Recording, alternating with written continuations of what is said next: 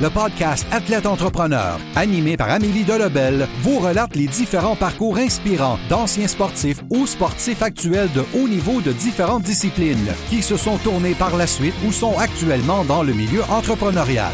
Des entrevues et reportages qui seront vous motiver à atteindre votre plein potentiel. Le podcast Athlète Entrepreneur, des cheminements à découvrir. Bonjour à tous, ici votre hôtesse Amélie Delebel et je suis très heureuse de vous accueillir sur mon podcast Athlète Entrepreneur pour cet épisode 014. Athlète Entrepreneur est un podcast qui a pour but de motiver les athlètes ou anciens athlètes qui souhaitent se lancer en affaires. Pour cette émission, je discute avec Louis Bédard, un ancien joueur d'hockey professionnel qui occupe maintenant le rôle de spécialiste en conditionnement mental pour les athlètes. Louis Bédard a été un homme fort tout au long de sa carrière de hockeyeur, en pensant de ses années dans la LHGMQ à son passage dans la East Coast League, la Ligue américaine, la Ligue nord-américaine de et même le Royaume-Uni. Celui qui a pris officiellement sa retraite au terme de la saison 2008-2009 après près de 30 ans dans le hockey, participant entre autres en deux camps de la Ligue nationale, sait à quel point l'aspect mental est important pour un athlète. C'est pourquoi, après son baccalauréat en administration des affaires, il a décidé de faire en 2016 une formation en neurolinguistique et il offre depuis ce temps ses services autant auprès de particuliers que d'équipes. Je vous laisse maintenant cette entrevue sur l'importance du conditionnement mental pour les athlètes avec Louis Bédard. Bonne écoute! Alors, euh, je sais que mon invité euh, du jour, Louis Bédard, qui a gravité dans le monde du hockey pendant près de 30 ans, évoluant entre autres dans la LHGMQ, la East Coast League ainsi que la Ligue américaine. Depuis 2016, il est consultant en conditionnement mental pour différents athlètes ainsi que différentes organisations. Sans plus attendre, bonjour Louis, comment ça va? Bonjour, ça va très bien. Parfait. Alors, euh, tout de suite, on va y aller. Euh, pour quelle raison as-tu commencé à jouer au hockey? Puis est-ce que tu pourrais nous en dire un peu plus justement sur ton parcours de, ton temps dans le hockey mineur euh, jusqu'à la Ligue nord-américaine? Pourquoi j'ai commencé à jouer au hockey? C'est vraiment dur à expliquer parce que je ne sais même pas pourquoi. Parce que depuis le premier jour que je suis né, on dirait j'ai été en amour avec ce sport-là. Ça a été vraiment une manière de, de, connecter beaucoup avec mon père. On regardait les games de hockey ensemble quand j'étais jeune. Je me rappelle euh, je me rappelle encore à 4 ans que les Canadiens ont gagné la Coupe Stanley en 79. J'en ai des coupes, mais ils ont gagné 4 dans ce temps-là. Et les autres coupes avec, je les ai sûrement vues. Puis je me couchais tard pour, euh, pour regarder ça avec mon père. Euh, j'ai trippé sur le hockey dès que je suis né. Là, je me rappelle pas d'une journée que j'ai pas aimé le hockey. à mon époque, moi, je restais à Montréal, euh, dans le quartier euh, Maisonneuve. Dans les ruelles, c'était tous les soirs, en venant de l'école, tout le monde jouait au hockey. ça faisait partie de ma vie autant qu'aller à l'école. Je avec des patins des pieds. Vraiment, c'est moi que je pourrais définir ça le mieux. Parfait. Puis c'est ça, quel a été ton parcours euh?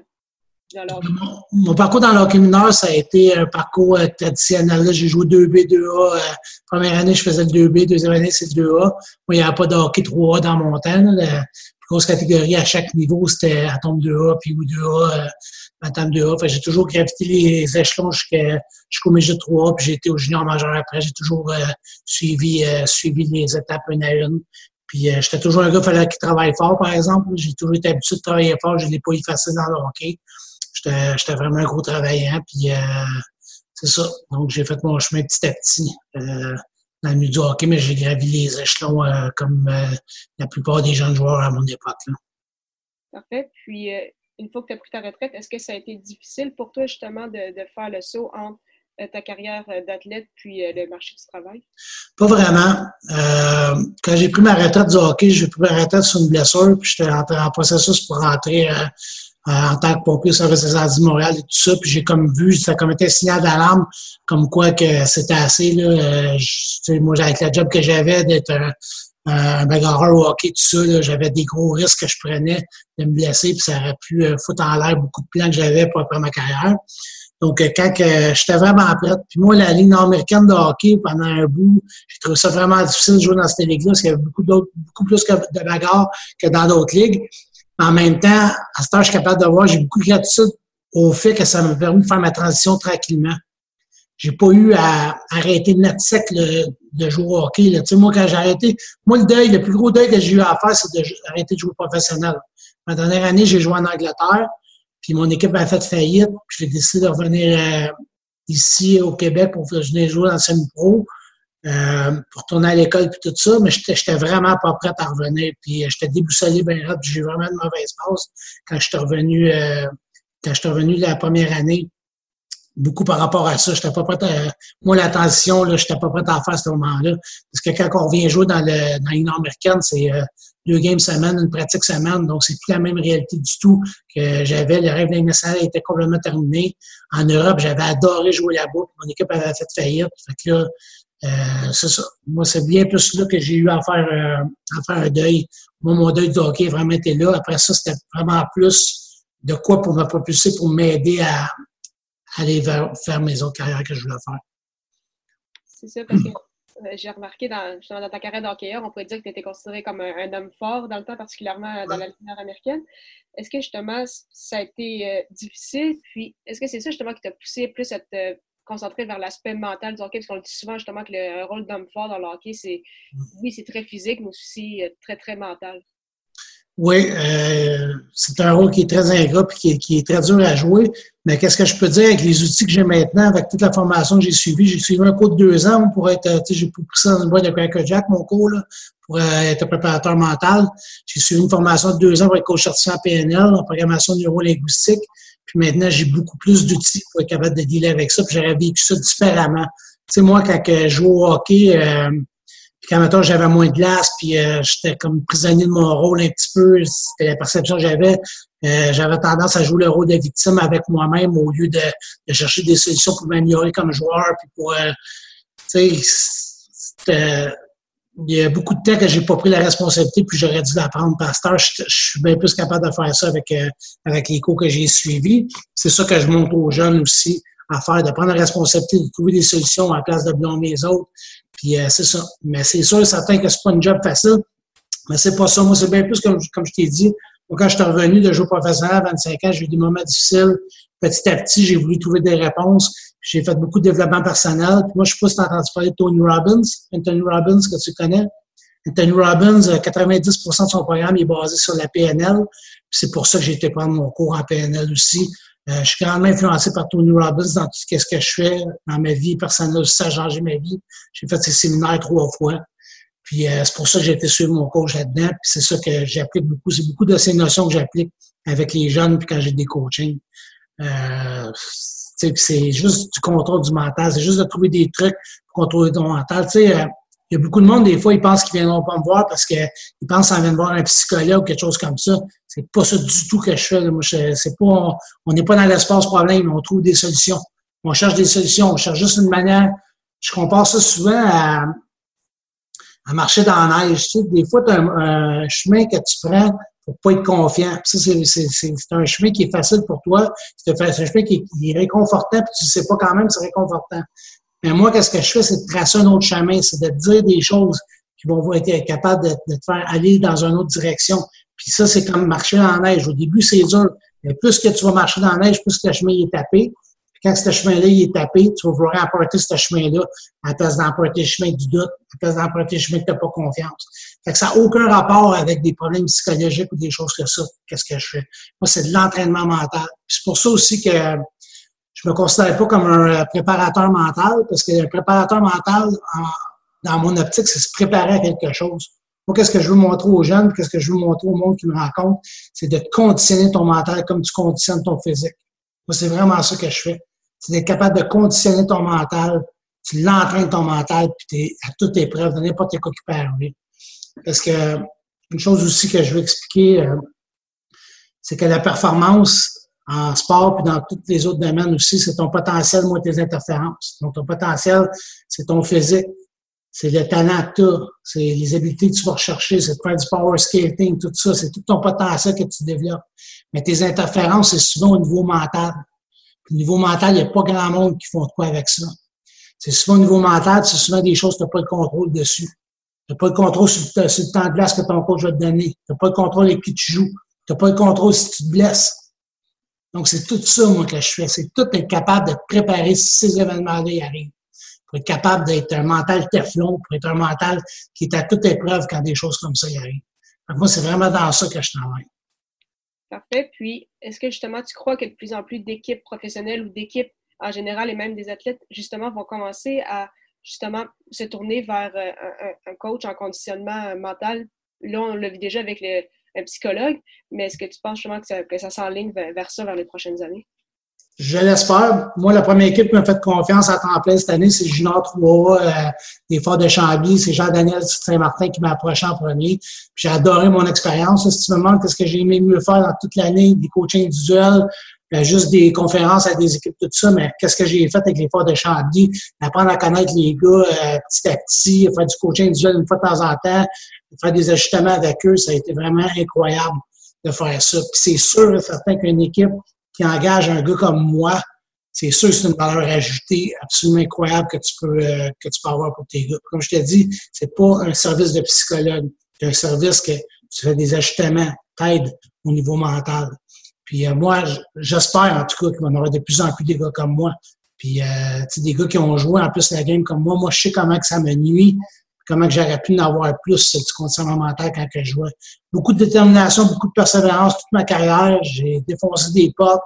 J'ai été plus loin que beaucoup de monde pensait, mais moi, je sais que j'aurais pu aller encore plus loin je m'étais posé les bonnes questions, j'avais été capable surtout de contrôler mes émotions. C'était vraiment le contrôle de mes émotions. Euh, euh, étant maudit après, après, après tout le monde, à place de, de me regarder dans le miroir, qu'est-ce que je peux faire différent? J'étais pas capable de faire ça quand je jouais. J'étais bien trop dans mes émotions, j'étais bien trop. Euh, le gars était impulsif et colérique. des choses que j'ai pas mal changé. Moi, qu'est-ce que je fais en ce moment? C'est des choses aussi qui m'aident dans ma vie tous les jours. Là. Practice what you preach. Là. fait que du continuum mental, je pourrais en faire avec euh, n'importe quel domaine. Moi, je fais ça parce que c'est là que mon cœur est, c'est là que je viens, puis je sais comment que ça peut aider dans le milieu sportif. Puis les changements que j'ai avec des jeunes, parce que moi, en ce moment, ma clientèle, c'est beaucoup des jeunes. C'est beaucoup des jeunes de 13-14 ans que, que je vois. Là. Euh, j'ai eu des jeunes de 12 ans jusqu'à jusqu'à junior. Puis euh, c'est incroyable les changements vite là, que ça peut faire. C'est juste des petits chiffres dans leur mental, puis comment ils pensent. Puis, euh, c'est ça le plus beau cadeau. Moi, c'est quand une mère ou un père, il m'appelle puis il me dit que son gars a complètement changé puis que c'est ça ma vraie paye. sais Moi, j'ai ma job, là, je suis pompier à temps plein. Là. Moi, je fais ça aussi pour trouver un sens à encore plus profond pour redonner au mieux du hockey. Parce que le mieux du hockey, oui, j'ai eu des épreuves, j'ai eu des moments tough, mais ça m'a défini comme personne. C'est incroyable qu'est-ce que ça a fait pour moi, là. le domaine sportif. C'est c'est absolument incroyable. Tous les parents qui amènent leurs enfants dans, dans le hockey ou dans d'autres sports, c'est le plus beau cadeau qu'ils font à leurs enfants. Ça, c'est sûr et certain. Parce que quand tu es dans le domaine sportif, toutes les épreuves que tu peux vivre, ça te conditionne comme personne, ça te façonne pour être capable de passer à travers d'autres choses quand tu vas être rendu dans, dans la vraie vie. Fait que moi, c'est vraiment ça. Je veux vraiment donner un support, je veux donner des outils encore plus importants. C'est des cadeaux inestimables d'avoir ça quand tu as 14-15 ans. Qu'est-ce que je fais avec eux? C'est des affaires qui vont leur servir toute leur vie. C'est pas juste pour le hockey. C'est ça qui est vraiment le fun. Puis, euh, c'est quoi justement tes objectifs pour les prochaines années euh, en lien justement avec euh, ton métier de consultant? Alors, oui, c'est bien évidemment d'aider de plus en plus jeunes, mais est-ce que tu souhaiterais justement travailler un jour pour, pour une équipe professionnelle sur le long terme? Mon plus grand objectif pour le moment, c'est vraiment de faire connaître l'importance du conditionnement mental au plus de, de jeunes sportifs, sportifs possibles. C'est vraiment ça mon, plus grand objectif. Puis travailler avec une équipe professionnelle, travailler avec une équipe junior majeur, oui, c'est des choses que j'ai en tête. Mais moi, il y a une expression que j'aime beaucoup.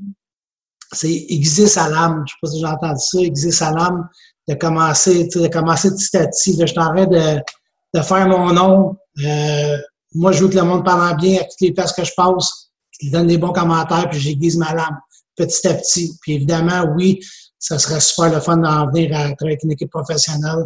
Puis je sais que je pourrais apporter beaucoup à ce niveau-là, mais en ce moment, je suis en train d'aiguiser ma lame, je suis en train de parfaire euh, mes connaissances encore plus pour être encore meilleur. Euh, quand tu es dans un domaine comme, euh, comme qu'est-ce que je fais, faut toujours te en formation continue, il faut toujours aller chercher d'autres connaissances puis de devenir meilleur en meilleur. Tu, sais. tu peux pas te contenter de t'asseoir sur tes lauriers puis ça va bien. Il faut toujours que tu chercher d'autres connaissances. moi, c'est étape par étape. En ce moment, je suis super content comment mes choses euh, ont commencé. Comme je t'ai dit tantôt, j'ai déjà commencé à m'occuper d'une équipe au complet. Puis euh, des coachings individuels, j'en ai fait beaucoup aussi. Puis euh, des conférences avec des équipes du niveau atome au niveau junior, j'en ai fait aussi. Fait que je suis déjà très heureux d'où je suis rendu. Dans les prochaines années, oui, travailler avec une équipe professionnelle ou junior majeur, ce serait vraiment de quoi qui serait, qui serait envisageable, qui serait vraiment le fun.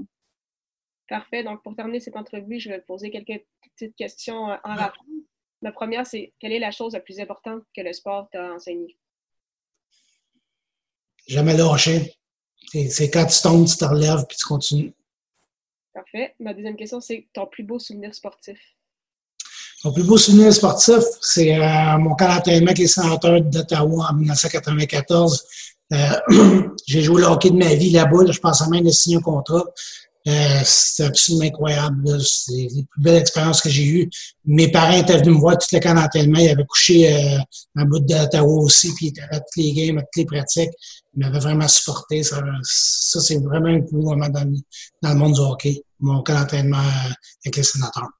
Parfait. Ma dernière question, c'est euh, le meilleur conseil que tu auras donné à un athlète ou, ou un ancien athlète qui euh, aimerait se lancer en affaires? Foncer de, de reconnaître son ego qui parle quand on a des doutes puis quand, puis quand on a des peurs. De juste foncer, de juste se faire confiance. Puis de pas vouloir être parfait aussi. C'est quelque chose qui est vraiment important. C'est de pas vouloir être parfait. Toi aussi, tu es entrepreneur, Amélie. Tu sais, des fois, on, on a le goût de vouloir être parfait, que tout soit parfait pour se lancer ou pour faire de quoi. Lance-toi. Tu te lances, puis après ça, tu vois qu'est-ce qui va arriver. Tu sais. Moi, c'est vraiment ça le meilleur conseil que je pourrais donner, c'est de juste foncer, puis de voir qu'est-ce qui va arriver, puis de se faire confiance. Parce que ça prend de la confiance pour se lancer en, pour se lancer en affaires. Mais merci, euh, merci beaucoup pour ton temps. C'était vraiment très, très euh, intéressant et très euh, apprécié. Ça me fait un grand plaisir. Merci beaucoup pour m'avoir donné l'opportunité comme ça, Amélie, de, de parler de, de ce que je fais. Très, très apprécié. Merci beaucoup encore une fois à Louis Bédard pour son temps et en souhaitant que vous ayez aimé ce quatorzième épisode officiel d'Athlète Entrepreneur. N'hésitez pas à consulter mon site internet ameliedelebel.com pour écouter tous mes épisodes de podcast et lire mes derniers articles de blog. À très bientôt pour une autre émission.